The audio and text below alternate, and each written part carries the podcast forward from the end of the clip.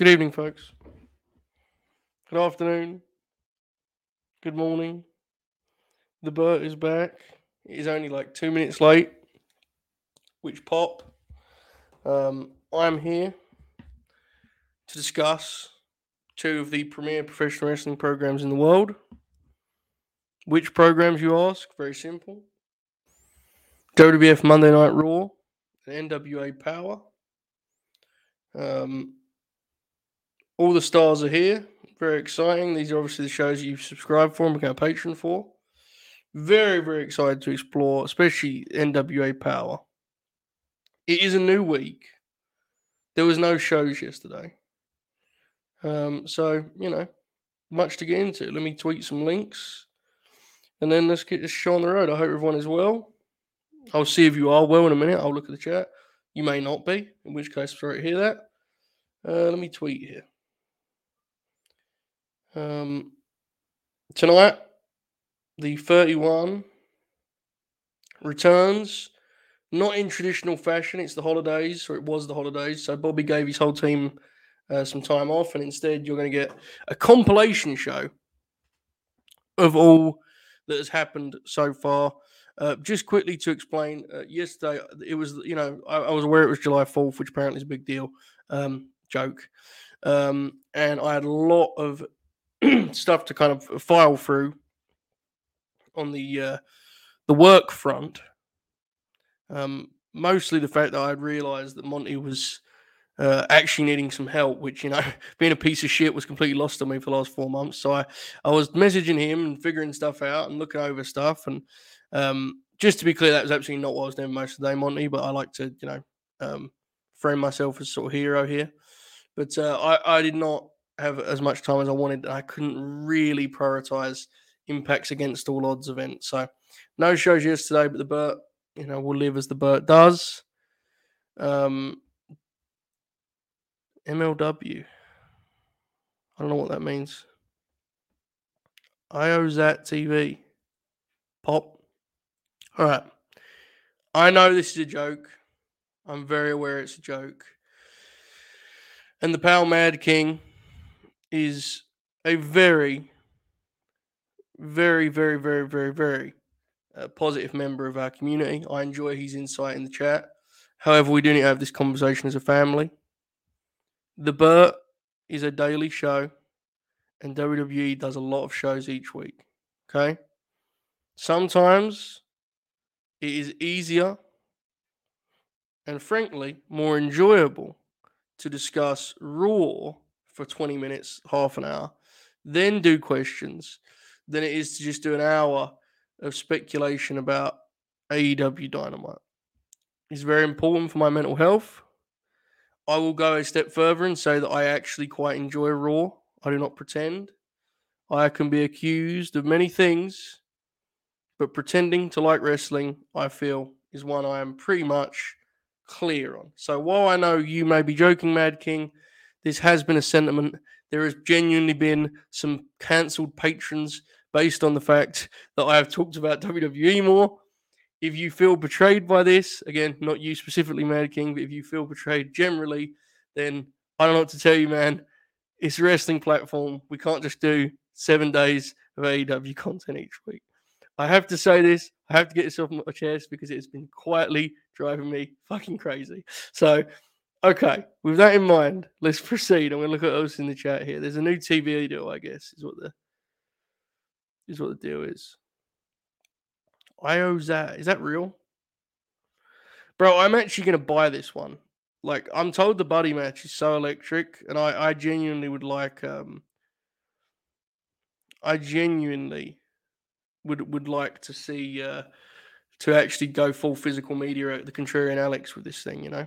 I want to see the Garcia education. I, mean, I could I could probably get on higher spots at some point, but you know, it popped me the idea of actually buying the DVD, which I've never genuinely never ever done PWG. So pop. Um, what do you guys? I, I got a little bit. I have to be honest, guys. I got a little bit daring on the hair front. I don't know if you can tell, but I got a little bold. I think. Um, it pops me very much. But I'm not sure it looks good. There's lots to talk about this.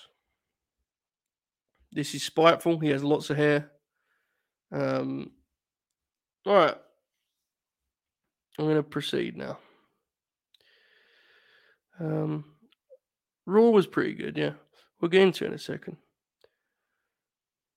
This is, to be clear, I want it, this is actually very, very important.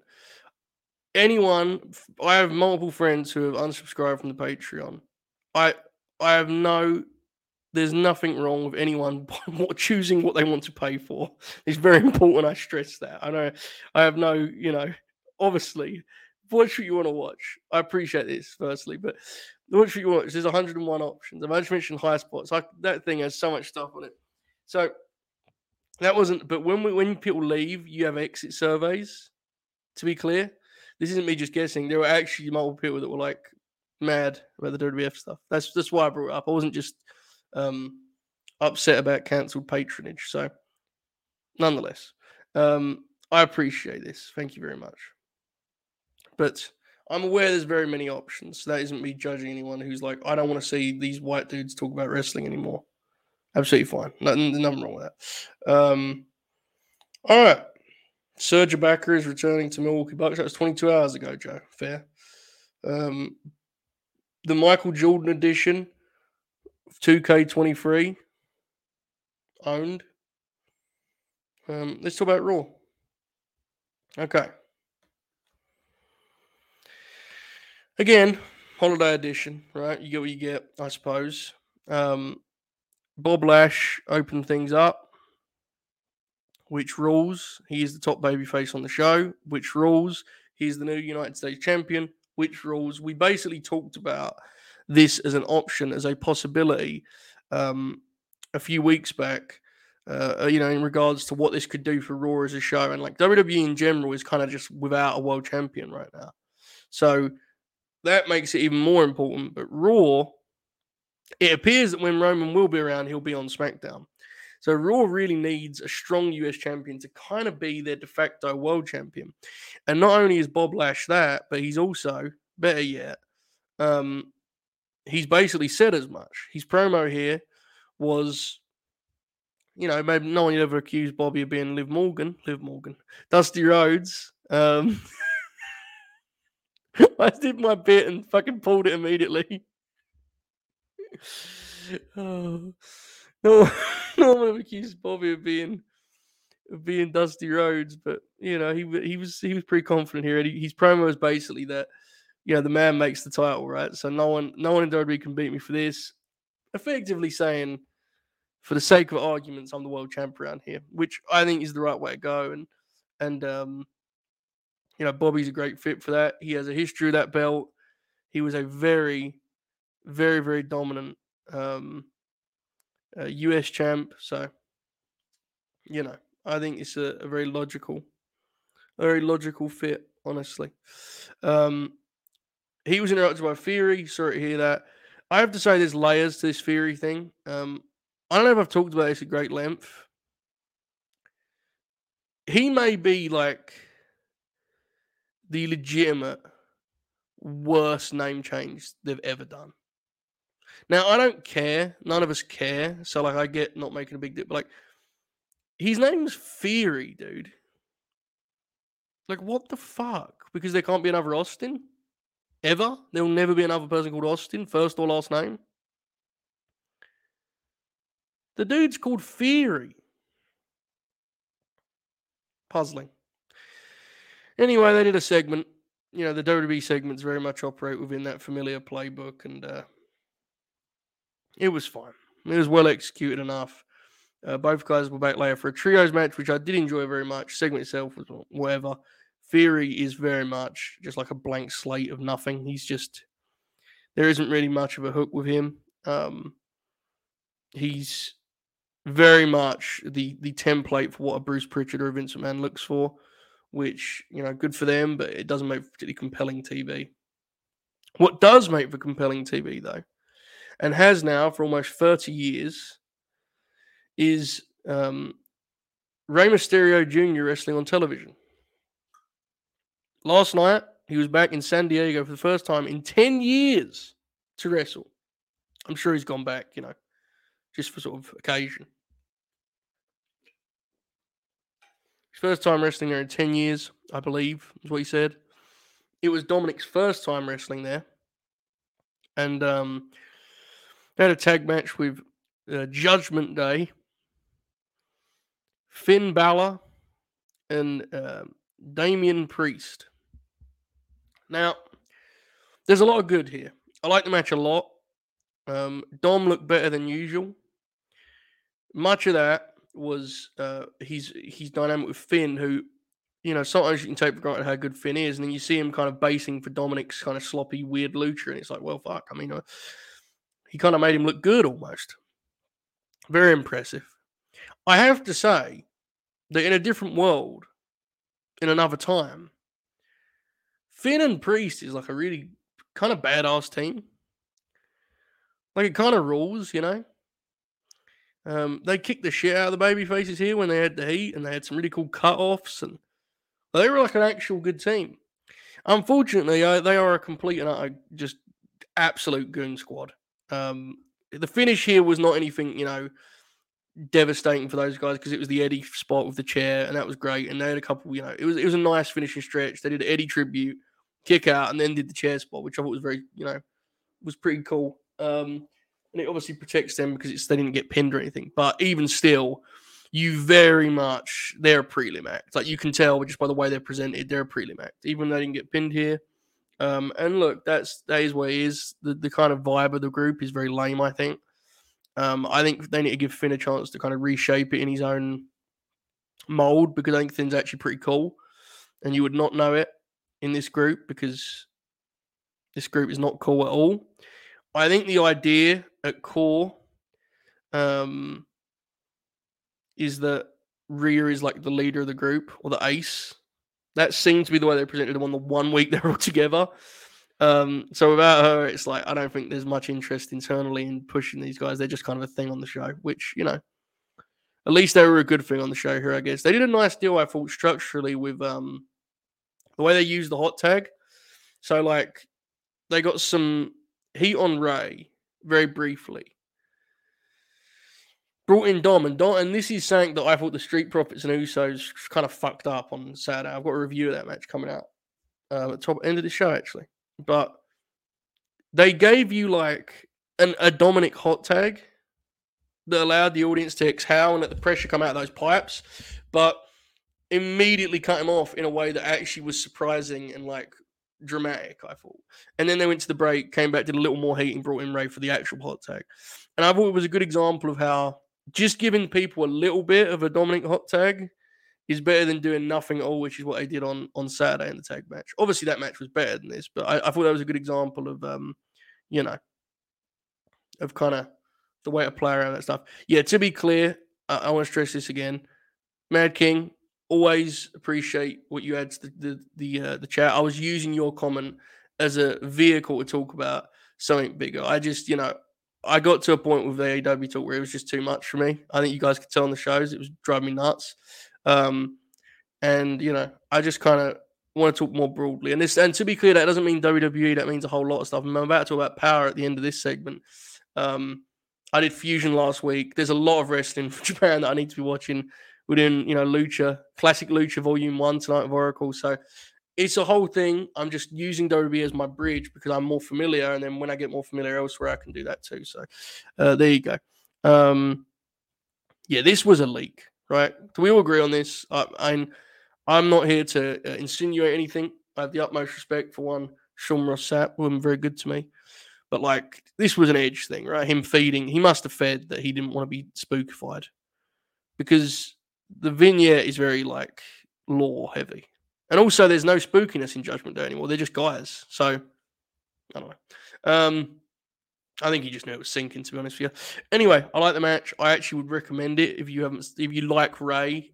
I think it's a really cool spot to see him in because he just looks so good. Seeing him at home, getting a chance to wrestle with Finn a little bit. Nice match, man. I liked it. Um, there is this Logan Paul business that is being handled. Um, I am not particularly familiar with Logan Paul, and I'm almost certain he's problematic in some way. So, first, let me just lead by saying I'm sorry to say what I'm about to say. He does seem like he's going to be a natural. Um, I haven't seen his match at WrestleMania. I didn't watch that part of the show, um, and I never went back to it because at the end of the day, there's a lot of wrestlers I can catch up on, and it ain't going to be Logan Paul. Um, but from what I can gather, he did really well. He seems to get it. Monty has informed me of a concern of his that I think could be real, which is that Monty is convinced that he's a guy who sees himself as a babyface, and that is going to be a challenge.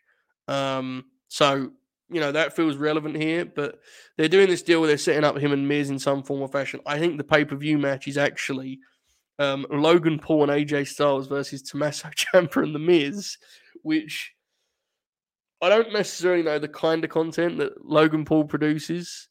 Um, on YouTube. But if he does like vlogs and stuff, the idea of AJ Styles popping up in this 20 year old's vlogs, fucking, you know, smashing his video game console, whatever AJ does these days, intrigues me. Um, the idea that it's going to be like, you know, people that don't like wrestling all, you know, exploring and finding out about AJ fucking Styles, who I believe is 45 now, has been wrestling for 20 years. There's something funny that. Anyway, AJ with Miz, it was whatever, and then they did a Ciampa attack. The angle with Ciampa and Miz is that Ciampa is just like protects him every turn, which, sure. Liv Morgan got the big um, hour point. You know, they get a big video package, big entrance when the show went into the second hour. Liv got a great reaction. She cut a promo. Here's the thing, folks. I've seen a lot of people take a stand against the excitement for Liv Morgan. A lot of people have stood for it, said, I'm going to do it. You're going to do what? They said, I'm going to do what no one else is brave enough to do. And they, you go, well, what's that? You know? Hey, I'm going to say it, man. Say it. Well, I'm going to say Liv Morgan's not that good. And they put their microphone down like this. They sit proudly. And it's like, I even saw it last night during this promo. People like, you know, she's not a good promo, and she's nice. Like, listen, man, professional wrestling is not consistent in what works and what doesn't work. If you go through wrestling history, there are many a wrestler who simply connect with people. All right? Is Liv Morgan a great promo. Not really. No. Do I think she's terrible? No, I don't. You might think she is. I don't think she is. But I'm telling you, you can turn your nose up it, you can look the other way. She fucking connects with these people. She is endearing and charming in a way that is genuinely unique on that roster. I'm being serious here. She is a sincere baby face in a promotion very, very, very, very, very, very thin on those and she is over. Does that mean her skill set is as good as, you know, I don't know who? Someone else? Here, okay, here, let's do this. Is she as skillful as Mustafa Ali? No, absolutely not. Has she connected in a major way with that audience? Yes.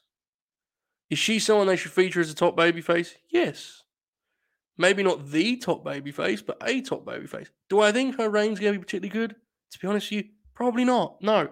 But I don't even think that's a live thing or a WWE thing. That's just kind of wrestling, dude. She's one of those characters who part of the appeal is that she's always fighting uphill. Now, that doesn't mean you have to kick the shit out of her and have her lose every week, which, to be clear, they haven't done. She's won her last five matches, which is hilarious. But there is a, a bizarre pushback on the Liv Morgan thing that is just it ain't that complicated, brothers. People like her. Let's roll with it, you know? Good for Liv. Um, her energy and her kind of enthusiasm is infectious. That was the key with this promo. Again, she's not going to blow you away with content or ideas, but I thought she did a nice job and the people really liked her. So there you go. She was cut off by Natalya. Can't win them all.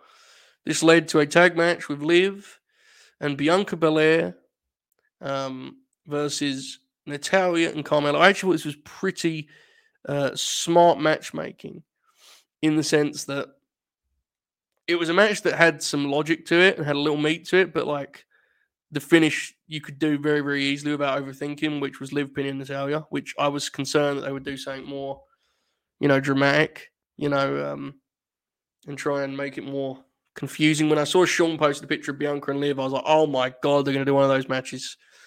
And uh, they did not do that. Very simple. We do have to have a meeting, team meeting, not you or uh, me, but the Raw Women's division needs to have a discussion, and SmackDown for that matter now, about how they take the Oblivion. Um, I've now seen, I think, three straight women take this thing on their knees. Uh, if ever there was a time to be getting rid of the influence of one Glenn Jacobs, it's now. This must stop. It is the Oblivion. At all costs, this move could not be taken this way. The audi- even the audience that loves Liv is like, well, Jesus, that looked bad. Bad idea. Um, perfect example here, right? Measure up Liv on the skill chart to Charlotte, and you're going to get a clear answer. But anyone that has any awareness of the show and the audience knows that you're better to push Liv right now. It's a perfect example. Um, so anyway, uh, I will. I'd like to actually one little thing that popped me here. The cut off into the heat was really cle- was really cool. They did a deal where Bianca like slid through, and Carmella fucking super kicked her head into the ring post. It was really cool. I mean, it fed into like an ad break, but kind of surprised me how violent it was. Those ring posts seem really useful. They seem to make a lot of noise. Have you guys seen those? You know those big fucking LED things they have in the corner, of the ring posts? They look really garish. I don't know if they hurt or not, but they make great noise. Like guys only have to like touch them and they fucking explode. That happened here, but that was okay. Um. By the way, guys, if you want to start putting comments in the chat, or sorry, questions in the chat, I will probably get them to them in the second half of the show. So you can start putting them there and then I'll scroll. We also have one email. You can send those now. If you ever have a, a good question that is not uh, while we're on the air, or it's a big question, a long question, and you quite frankly don't trust me to remember your super chat or your DM, which I have been very bad at throughout the last uh, year, then you can just now send to the mailbag grinner circle at gmail.com. We have one over there, which is pretty which is pretty fun. Um, it's the kind of question that I definitely would forget if someone DM me. So you can do that. I always felt kind of grimy about the idea that the only way you could definitely get your question answered is by fucking sending a super chat like we're like we're doing like a, a goddamn um you know donation stream or something. It's weird and like it. So you can just email whenever now. I'll get to it eventually. Especially it could be something specifically for like Oracle, Bob, shoot, whoever. So you can always do that now. Grinner circle at gmail.com. All right, a couple of things on Raw before we move on. Perhaps my favorite thing of the show. Well, I don't know. I love seeing Rey. Bob Lash teamed up with the Street Profits versus the aforementioned Theory and Alpha Academy. Um, this is not one for the spreadsheet. It's not a classic or anything. But man, did Bobby Lashley have fun with the Street Profits? They really connected. It felt like at one point Montez did the delayed suplex with um with Bobby, which was awesome. Dawkins, something's going on with Dawkins, guys, and this is not me reporting. I think it's very clear. I have no sources at all, let alone um, let alone you know WWE ones. But I have to say, there's something going on with Angelo Dawkins. I'm wondering if I just got this feeling they're going to do something outrageous. Now, I really like Angelo Dawkins, but one of the plot lines on the show that is raw is that he is like leveled up as of late, which I actually think is true, to be clear. But it's being so pronounced, you know, so aggressively outward that I cannot help but wonder. Are they going to do something nuts here? Are they going to fucking split this team up and make Dawkins the singles guy? I don't think so, right? But to be quite frank, they've done crazier things in the past. And he's the bigger man. And I could absolutely see a world in which Bruce Pritchard convinces himself that indeed Angelo Dawkins is the star of the Street Profits. If so, we could see some interesting results ahead, but I've always worth mentioning. He did have a great moment in this match where he wiped out Theory, which looked fucking awesome. I want to stress again, I've been very impressed. It just feels pronounced in a way that's maybe slightly telling. That's all. Um, nonetheless, match was really good. Love seeing Gable in there with anyone, but him and Lashley have a really nice thing in ring. Obviously, it's completely undercut by the comedic horse shit and Otis fucking vomiting and just bullshit, you know. But that's the kind of stuff that you, you kind of that's the kind of stuff that to me puts a big time ceiling on like just watching the product in a kind of vaguely normal fashion, you know. Well, that's what I've said about AEW before. Is I actually think it's quite palatable for like just normal functioning human beings. Um, which is hilarious because of all the casual fan stuff. And whenever I see segments, I always think, well, what does that? What does the casual fan do with this? Then they like pop. Like the joke was that he just like ate too much and vomited. Like it's not. I feel like this is like the worst thing they stuff they do. I like this. This is some stuff's embarrassing. You know. I like Otis. It's nothing to do with him. It's just I'm always intrigued by that. You know that whole discussion. Oh man, they appeal to a wider audience. Like who is this for? Kids, I guess. I don't know. Is this even funny to kids? I don't know, whatever. Gunther killed R-Truth. Um, Corey announced him like he was, uh, you know, Ivan Drago, which fair. Um, I guess that's what was the idea was here. It was, you know, he was Uncle Sam, R-Truth was, and um, there was a lot going on here, man. There's a lot of layers. I don't know. It was first time really seeing the Gunther presentation on WWE TV, main roster TV. Uh, it's kind of cool, I guess. I mean, it's.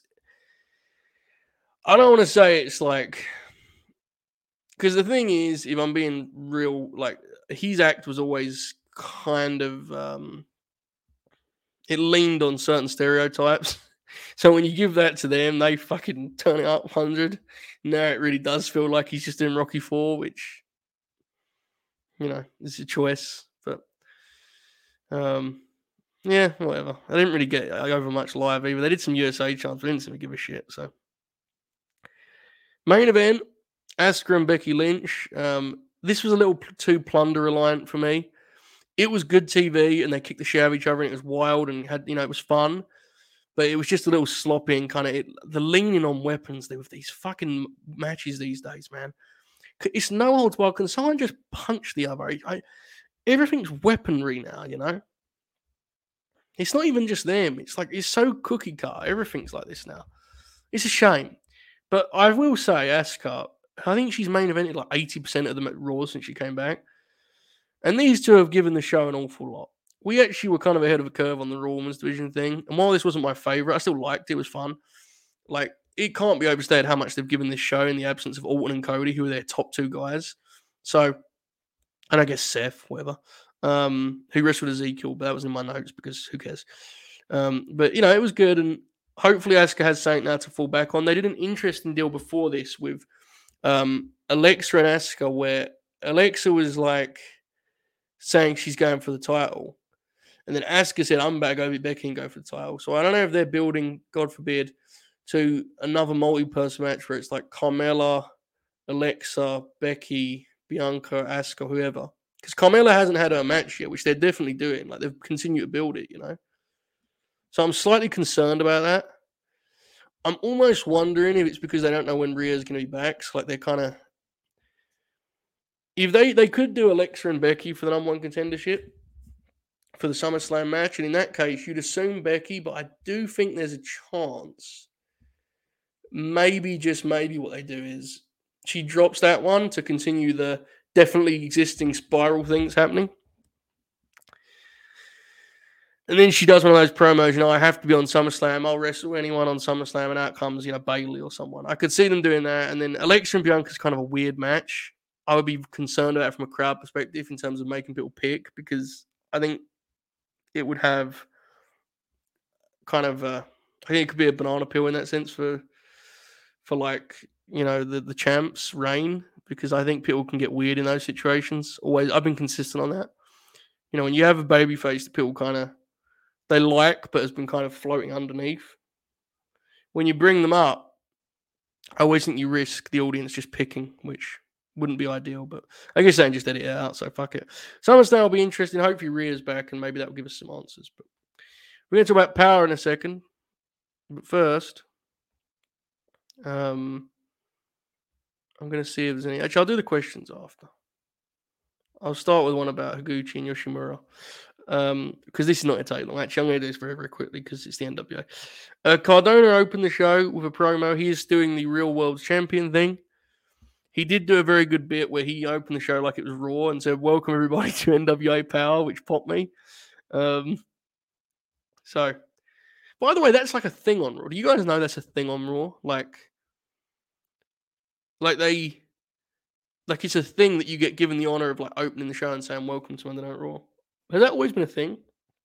It was always been a thing since I started watching again. I didn't remember it being quite so formal.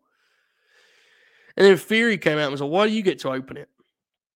It like a Saturday Night Live? I don't know what's going on. Anyway, dude, this is not a studio show right now. They're kind of just t- booking tapings.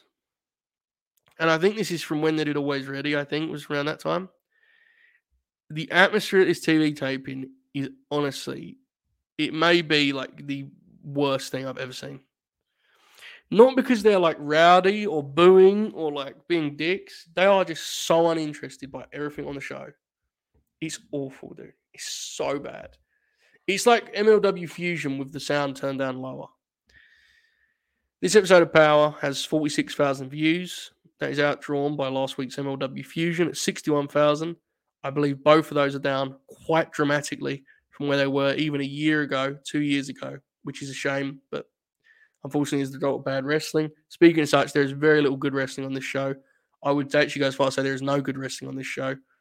There was one angle that popped me for content's sake because I was going to make a whole bit out of it, where Rodney Mack, yes, that one, did an interview and said that he had been inspired by a mystery man who had been helping him out of the ring. Not like to get out, I mean like helping him outside of the ring. And uh, this popped me huge, and I was like gonna do a bit where I had a bunch of candidates and like, you know, talked it through and got like all excited about different options and said it was Greg Gagne, and then it was just Aron Stevens. At this point, Tim Storm asked multiple times, but does Rodney Mack need a mentor? Fair question. Um, it was explained to him by Joe Galli that, in fairness, Aron Stevens is a national and tag team champion, so you can always learn in this business, which true. Um, the main appeal of this show to me was the rematch of La Rebellion versus uh, Commonwealth Connection in a Lucha Rules main event. And I'm sorry to report this match got five minutes and absolutely sucked. So that was NWA Powerrr. They are really struggling. There is some decent talent on that show, but I have to say, with all with all love, it is one of the most um, unappealing professional wrestling rosters I've ever seen.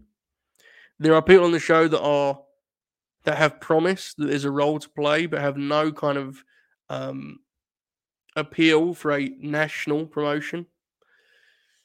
And man, does it show! If you send, I'm telling you guys, look up the card, pull it up in front of you, and you'll see what I'm talking about. It's it's dross, mate. It's bad. It's a real shame. So there you go. Have you watched Higuchi Yoshimura? I don't know if familiar with either man, uh, but I imagine they'll pop you. I know it's unlikely Bob would have watched it, but he'd love both guys.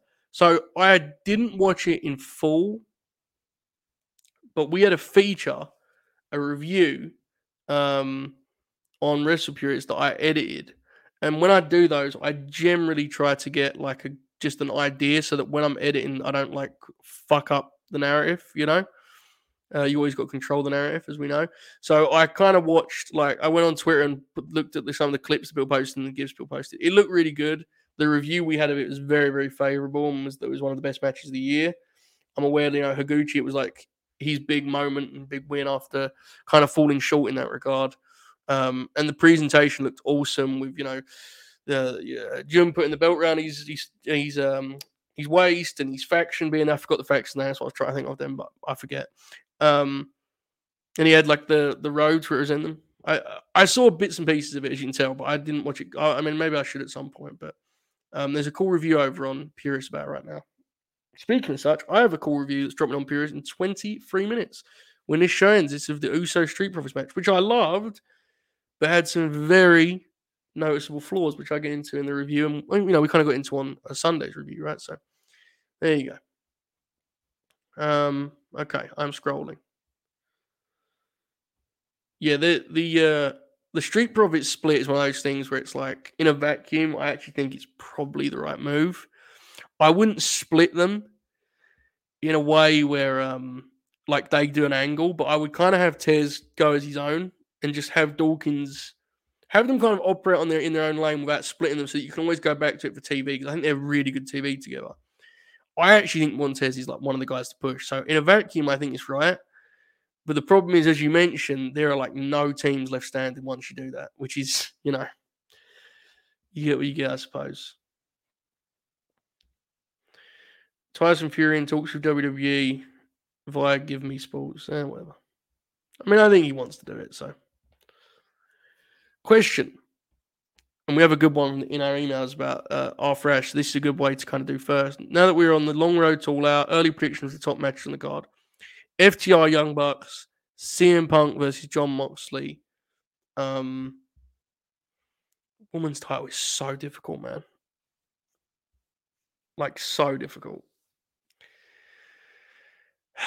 I'm gonna go with Rosa versus Ruby Soho, who I think will beat Ty in a TV program. Eddie versus Jericho in an I Quit match. Um, Danielson. I'm going to say Danielson versus.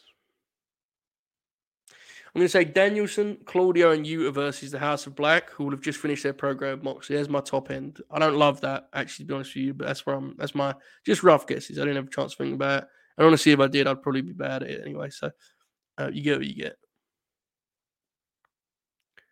Yeah, they showed replays of the vomit, dude. Filth. Why the lack of work punches in wrestling these days? Well, it's a good question. And it's one that I generally avoid in my analysis. Because it's like, I don't want to be the lad that does the, you know, it used to be better thing. But like, with all due respect, it's a problem and I mentioned it in the pay per view review of um, Forbidden Door that Miro actually stands out because he throws punches. Everyone throws forearms and open handed strikes, and like he just throws punches. Dawkins, who we just talked about, actually has a great punch. I think it's because a lot of today's wrestlers are influenced by guys who lent more on chops, forearms, slaps and that isn't even an insult. Like that's just commentary. I think that's actually a real thing. And it's kind of like one of those things where it's like the more that guys borrowed from, you know, their favorite all Japan guys, friend, you know, like fucking Masao is the obvious example, right? With a forearm or elbow, whatever it just leans more and more. And so now, like, if you're a wrestler breaking the business now, who do you look at and go, man, that guy's got a great punch? I wanted to kind of model it after that. Is there's hardly any, right? So I think it's an influence thing. I also think it's just harder to do because forearms, a lot of the guys are making contact, right? They're hitting here. And so um, you can kind of do that in a way that doesn't kill the opponent but looks pretty good because you are making contact. Punch take is a little bit more of an art form from what I can gather. So I think that's part of it. Um, pop, bigger pop. Joe, do you think WWE goes full Triller and runs a Logan Paul Tyson Fury match? Absolutely could be the case. Um, Tyson Fury has talked about wanting to box Dwayne the Rock Johnson in an exhibition. So, yeah, that doesn't feel that doesn't feel unfeasible at all.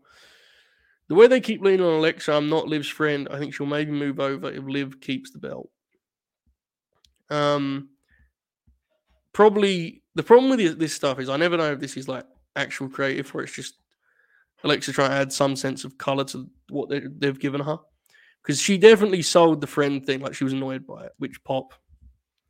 I don't know if you guys saw. I mean, I didn't see actually. I'm not listening to that shit. But Ryan Satin did an interview with the aforementioned Fiend and I was sent a quote from a friend of mine who gets quotes, in which Alexa spent the first five minutes of the interview explaining that she's aware she's very boring and doesn't you know really want to play herself on TV, which is one of the better bits I've seen in uh, recent times. What I think is most funny about this is the fact that she's absolutely being asked to play herself on TV. so I think she could definitely chase Liv. I think she's going to be turning heel pretty soon. Is what I'm getting at. I think she fucking hates just being you know babyface four with the with the doll. So I think you'll see her being kind of you know mean girl Alexa soon. So a wide guess is whether it's Bianca or Liv, that's where they're going. Would be my assumption, but we'll see. Um, when is the late night grim by the NWA next week? Um, I did not watch Against All Odds. I didn't really have time. I heard it was good. I'm sure it was, right? I have said before, those shows are always good, dude. Like everyone works hard, you know. Um, gather the best stuff in NWA is Cardona kicking the shit out of the company from game plan. It absolutely is, and worst of all, it's the audience's favorite thing too. He really outside of the studio where it's like kind of you know people are playing their part. He doesn't really get heat for like dunking on the NWA. People kind of fuck with it, honestly, which is you know speaks to your point really. I saw uh, the finish to Satnam squash. Yes, it popped me. It did pop me. Joseph, on a scale of one to Dusty, how much is Joe Doering just fucking pro wrestling all caps? He rules. I saw some clips of his match with um with Josh. He looked pretty good. He is absolutely, yeah. I mean, he's. I don't think I'm speaking that turn to say that he's, you know, just an absolute living, breathing love letter to Stan Hansen. And that's obviously the vibe, and he's been that way for the longest. He has a couple title matches, man. I want to say around, I'd say eight years ago, seven years ago. He has a couple triple crown title matches that are like unbelievably like match of the year level good, and no one really cared about them then, but I did. So Joe Doering rules. Rosa versus I hate her all out. Shida feels so like and I think there's circumstances to it because of like her not being around that much, I guess. She's been working in Japan more often. But like it really feels like she's just not in the picture at all. Like we're doing these depth charts right now for Purists and trying to get them ready, and it's like I don't even know what to do with Shida. Like she feels like she should be higher, but she's also hardly ever on the shows, you know? It's weird. I think Rosa versus Jay, by the time we get to all out, um, hopefully, she still hasn't been beaten and has to relinquish the TBS belt rather than lose it so they can keep the unbeaten gimmick for longer. That's interesting. I would probably honestly, unless I think Mercedes is coming in, I'd probably beat her and then do the world title thing just that we can have some kind of some kind of range within there, you know. I always think you have to be careful with the unbeaten thing. I think it can be a real crutch. I am going to watch NXT. Yes, show does look good. Rod Strong is in a tag title match with the Creed brothers. So there you go. Great American Bash. You're right. That's what it is. yeah, McAfee. He's a weird one for me, man. Well, I actually don't like his announcing at all. But I'd really enjoy him as like a wrestling um like personality and presence. Like I think he's good at wrestling, but I really dislike him as an announcer. I don't know if that's a normal take or not, that's where I'm at. There you go. Yeah, Japanese influence. Um, this too, they make sound. I think the pure rules thing of, of outlawing punches is generally a good thing because then it means a rabbit punch really fucks the guys up. You can use it. You can use that example, Gresham, Dak Draper, and RH. I agree. I'm actually a big proponent of it too. Um, you know, and you can kind of you can get creative in that regard. I, I, agree with you. The problem is Gresh, and look, I know people push back on the Gresham thing now. I get it. People like me were too loud about how good he is, but I believe it. Um, people underestimate the level of creativity and innovation he put into those pure rules matches, bro. They're hard matches. Like I'm telling you, they're they're more difficult than people realize. I think I really do because it's about more than just using the ropes or using the rules. It's about like actually placing things in a way that isn't like universe breaking. You know, he's very good at it, or was very good at, it, I guess. I know Terminus, he's not been successful as much, but I think they may have overcomplicated things slightly. I see an online critique. There's only three wrestlers everyone copies and everyone works the same. Eddie Guerrero, Bret and Shawn. Do you think that's the case? Um, I think there's a lot of like, honestly, just pillars in general. Um, I think Kawada was probably the league leader for a while there, maybe a decade ago in terms of influence. I think there's a lot of you know 90s All Japan influence, and it's not just Eddie Kingston's very loud with it, and I think so, honestly, I, I love Eddie, but some of his worst you know kind of moments when he's going full. You know, let's recreate 1995. And I love him, but is what he is. But I think he's not alone in that regard. I think there's a lot of that shit, and um, I say shit, not meaning it is shit. I mean just you know talking kind of loosely as I do here. So I think that's the thing. I would say it's hard because to me, those guys cover like archetypes. Like you could compare anyone who's like theatrical and works like kind of a athletic pace to being Shawn. You can compare compare any kind of fundamental heavy technician to Brett, you know, and Eddie's kind of to me, Eddie's like there's some Shawn there in terms of the theatrics and how colorful he was. This is maybe just me. When I think Eddie, I think of his fucking fire his intensity, you know? Now he was obviously more than that, and you can you when you think of Eddie, you may think of different qualities. But that's the way I always think of him. So he, to me, he's kind of different. If you look at Shawn and Bret, they really just represent two contrasting um, ideologies, but they both work to more modern styles. So most guys will fall into one or the other just based on kind of the way wrestling is. You know, there's only so many ways to uh, to pro wrestle at the end of the day. Kenta is actually a really good one. I like Shelley as like a under radar one, Marufuji too. But like Kenta was one who I think has been copied for years. I mean, is an obvious example, but I think even beyond that, I think it's a real thing. Swerve versus Nick Wayne at Progress talked to me, bro. I'm very excited about that. I love their first match. I don't know if you guys have seen it. It's on YouTube from Defy. And um it's excellent. Absolutely excellent. So very excited for the sequel. Seeing it in person will be a lot of fun. Okay. Cody will 100% be at Great American Bash, right? Uh, I don't know, man. That show's like kind of lives in its own world, honestly. Yeah, I'm really hoping today's the day for Rod Dog. I really am. Funk's another big one. Steamboat, Flair.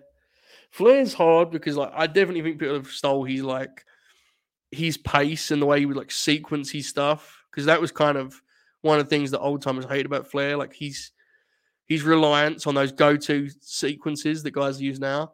But the difference with Flair is he had like no offense at all. You know. Yeah, this is a lot of our audience. I actually think it's good we're doing Bret because we're probably gonna do it on SummerSlam week, and Bret to me is like the SummerSlam guy. I always think of him that way. So, um, when Gresham faces Danielson, do you go Danielson, Gresham, or draw? I would do it in the first Ring of Honor show. I'd do a draw. Personally, I know everyone hates the draws with Danielson. You've done two of them, but I think there's a better way to introduce that brand on a national scale than that. You know. Um, yeah, he's horrible in that match. Too. He's genuinely a monster in that match. So I'm intrigued if he plays it the same way, or he's more like television star babyface and kind of ramps up as he goes because he's a monster the whole time at the fire match. He's really great. I'm wondering if they're going to swerve to Bucks and Hangman's intro the trios titles. Can't do that until FTR rematch, surely. Yeah, I'd guess my assumption would be they'll introduce them after All Out, but they could equally do the final All Out, right? But the problem is, as you mentioned, the Bucks are then kind of out of the picture. So I agree with you. It feels like I'm going to do that thing with Hangman, which your mileage may vary, but I think it's probably the right move. I do worry a little bit about old Hangman. You know, I don't want him to just kind of fall back. It's and not that he has. I, I don't. I haven't loved what they've done with him in the month since he lost the belt. I just think it's been kind of just there to me. But maybe the young bucks will be the character development he needs. It could eventually become a narrative if you can do a Danielson that he can't get the job done. Yeah, I, I definitely think there's something to this too of like he's a great technician, but he can't close the show. I think that could be interesting. Um, he's probably not necessarily the ideal point in his career to do it because he's so deep in, but it could still be good. All right, we have a question here. This is grinnercircle at gmail.com. Let me pull it up to me because I my notes are um shorthand here. Well, I look sort of went back and forward, and here we go. All right. Yes, Grinner Circle, gmail.com. You can send one now. Okay, here we go. This is from Josh, who says the following Answer this whenever it makes sense to. I've decided it's now. But I'm interested. What do you think Grand Slam looks like this year? Now, the reason I decided it made sense now is because it is um, far enough away that we can kind of talk wildly about what it is. All right. So the first question is CM Punk. Because I believe that by September 20, whatever the hell, CM Punk will be the world champion again. Now, the reason I bring this up is because I think there is an obvious match for CM Punk at Ashe, and it is literally in line with what we were just talking about with a certain American Dragon. My main event for Ashe would be Bryan Danielson versus CM Punk for the world title. Maybe the biggest match they can do, one that's fitting for that venue, one that makes sense, I think, historically, considering where Danielson was at Arthur last year and what a memorable moment that was. Um, that wasn't a title match, but let's be honest, it sure felt like the match in the promotion. So I immediately would set my story out with the main event of CM Punk, Bryan Danielson. Okay. Now, it's very difficult with some of the other belts because we don't necessarily know where they're going to be. So I said earlier that I think Rosa and and uh, Ruby could be the title match at All Out. If so, it kind of feels like Ruby would have to win, right? She's lost so many big ones. I'm not sure she's going to. Um, it feels like that would be a good spot, a natural spot for like you know a big time Britt Jamie uh, Stip match. Again, Britt was the main event last year of Dynamite's portion. I think it'd be cool to do like a street fight with Jamie Hayter and Britt. That's kind of Britt's bag as a wrestler, honestly. Um, so I think that one's the very logical. And again, as Joe says, I didn't mention this because I'm a dumb fuck, but the reason Danielson makes sense, of course, is because he's a follow up to to um to the, the kind of presumed Moxley all out. As again, this is based on what we assume the title will be. We don't know. That my guess is it will be Moxley and Punk all out. Obviously, if he's not back for that, then it'll be Arthur. But you do that all out, and then Danielson's the natural follow up. Eddie's obviously interesting for Arthur and he's something big for Eddie. I I liked last year for him because it was a cool moment and he closed, but I think you can use him better in this thing, honestly. Um, he's over across the country, but this feels like a, a, big opportunity. I'd be very tempted to do the Akiyama match here, to be honest with you. Um, it all depends where you're going. If you know that you're going to have him as world champion at the end of this year or the start next year, then you do. Then you don't have to like do anything crazy here. If he's not in any plans to be world champion, you should probably consider having him win a TNT or an All Atlantic or an IWGP US, which is a thing, by the way. I'm telling you guys, I warned you of this many months ago or about a month ago. Him and Ospreay shot an angle on Strong. They're going to do that match at some point. So there's, and it's a long way away after Ashe, but I'm just talking things through here. But Eddie and Akiyama is the one that I would kind of look at as kind of a cool novelty if I have something planned for Eddie after. But if Eddie's not playing for titles beyond this, I'd be very, very tempted to have him win something of note um, at Arthur Ashe. So he's someone you got to counter in, you know, factor in here. Um, as for the TNT title, I just mentioned, you'd assume Wardlow will be in the midst of a pretty dominant run, right? So you want to have someone strong for him. So maybe like a, um, I'm to think of a good fit for that kind of role. You know, like a, a Malachi would be interesting, right? Miro, whoever it may be, Samoa Joe putting over Wardlow Arthur Ashe would be interesting, right? Um, that stuff's you know kind of compelling options. I always think um, that while it feels like he doesn't work there because he came in and did like the Owen and then just had to leave, he'll be back very shortly. Obviously, I think Joe is more of a factor on these kind of shows than people real. I think he's a fucking big deal. Um, him putting over Wardlow would be a cool deal for Wardlow, I think, and I think they'd have a pretty cool eight minute match. So this is a good one.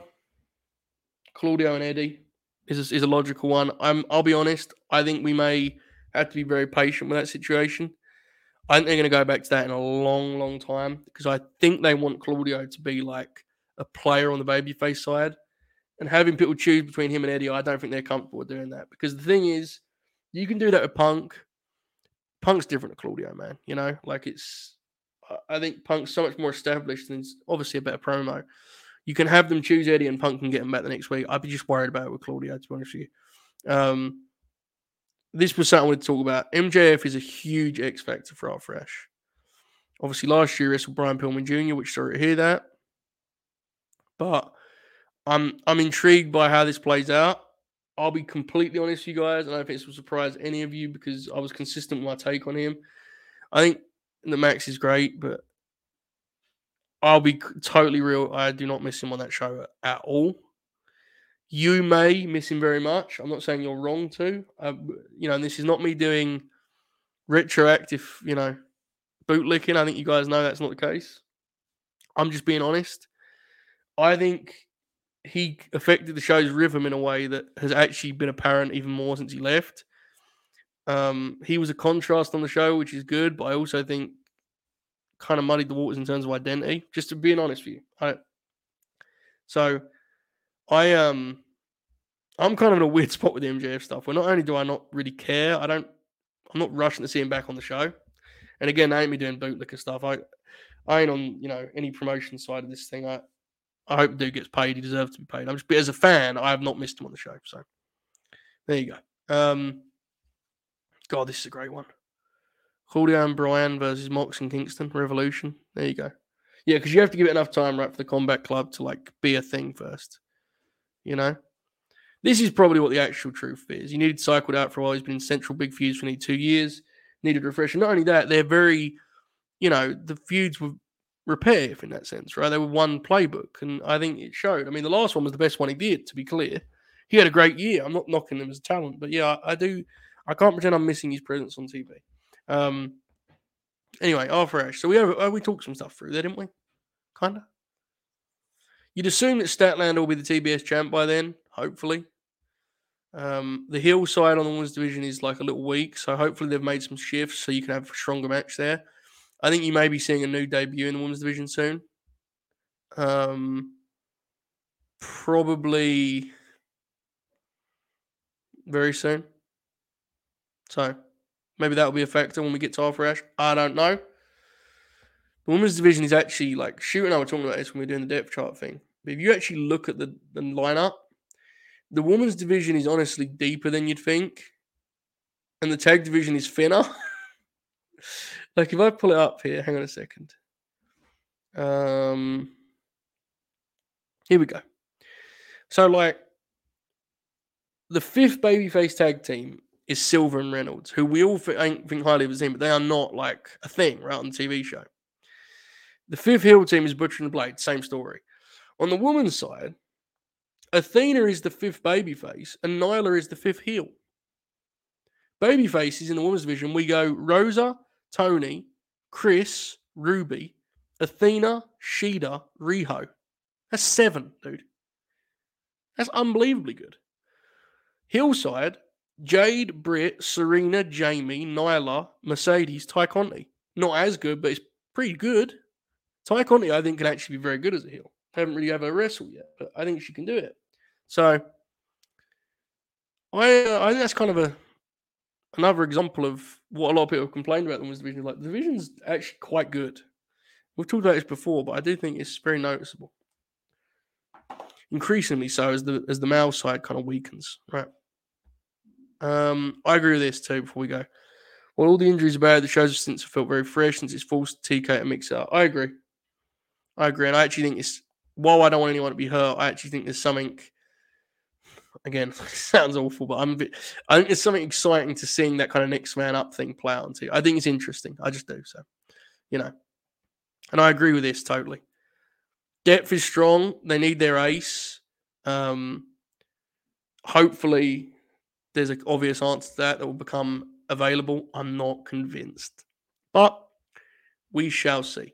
All right, folks. If you can do me a favor, it's now four o'clock here in Great Britain. It is eleven a.m. Eastern. Let me check this here for a second before I go.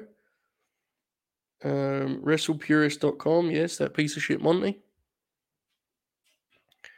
Um, I have a match review on WrestlePurists.com. If you do me a favor, go have a look at it. It's about the Usos and Street Profits. I'm pretty happy with it. It talks about the match's flaws in relative detail, but it also talks about why, for me, the, the positives outweigh the negatives and why I ultimately thought it was honestly a great match. I love the match, even with its issues. Um, so that's over on WrestlePurists. I'm really trying on the match review front. That's the next kind of string to the bow I'm trying to add. Um, you know, once upon a time, I didn't think I could host. Average at that now. Didn't ever feel I could do solo shows. Pretty confident of that now. On the right hand side, I've been kind of stagnant, you know. So after doing a whole lot of editing, I want to do some match reviews and add those to the site. So Uso Street Profits on WrestlePurists.com now. I'm going to tweet the link in a second. Tonight we are back, 7 p.m. Eastern, eight hours away. School of Wrestling, Lucha Volume 1 which I think is going to be an absolute blast. I have nothing in terms of background knowledge, um, you know, so it, it should be it should be a, a lot of fun. I think Bobby may be there too. So, all right. Hope you've enjoyed this, guys. I'll see you later. And in the meantime, enjoy this outro. Well.